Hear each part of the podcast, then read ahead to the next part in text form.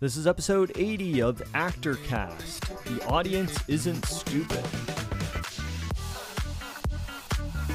Welcome to ActorCast, the podcast that broadcasts the work, advice, and insight of actors, writers, directors, producers, and other industry experts in show business.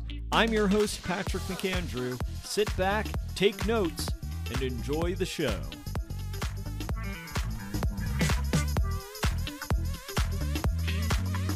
Hello, hello, hello, everyone, and welcome to another episode of ActorCast. This episode is part of our mini-sode series. If you haven't already done so, head back and listen to episode 71 through 79 to get some quick tips on how to improve your acting career, whether you're a beginner or you've been in the industry for many years now. For today's episode, we are going to be talking about how the audience isn't stupid. This is such an important reminder for us when we are performing, whether it be on stage, for an audition, on set, wherever we're going to be performing. It's so important to remember that the audience who is tuning in aren't stupid. We talked a little bit about this in our episode when we discussed letting the text do some of the work for you as an actor. But it's so important to remember as an actor that you don't have to hint at or wink to the audience when you are performing. This is actually a skill set that applies nicely to writers as well. It's something that I've been working through in my written work recently where I'm like, okay, I don't necessarily have to explain everything. I don't have to describe every single character. Rather, let me just write scenarios where the performer or the character, rather, is showing who they are.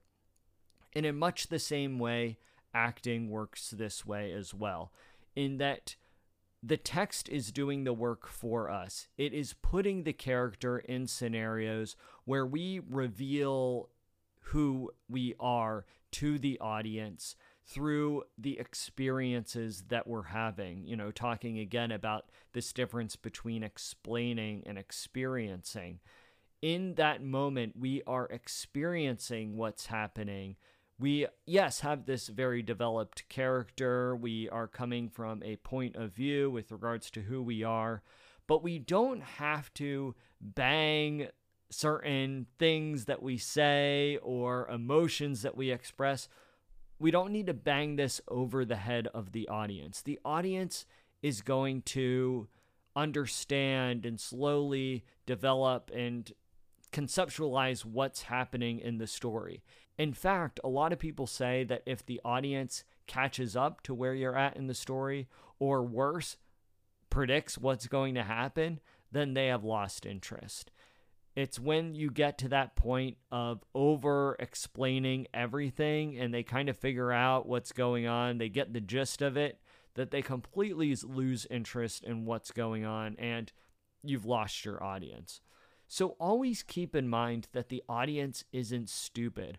You must never underestimate them and their capacity to not only think about the story that is being presented in front of them, but also to emotionalize and be involved in the story, just as you are as the actor keep this in mind when you're performing, and I promise you it will improve your performance by a long shot. This is especially important to remember when performing on camera, where the camera catches the smallest little things in your facial expression. That if you are even a little bit over the top when you're on camera, it is going to come off so wrong and not good. So, really, as we said in the past episode, allow the text to do the work, be in the moment, and don't feel like you have to do the audience any favors in getting them to understand what's going on. The audience will understand what's going on. And so long as you are giving a great performance, and like I said, living moment to moment, then the audience is going to be right there with you. Thank you so much for tuning in to this episode of ActorCast as part of our mini-sode series. I look forward to catching you all in the next one.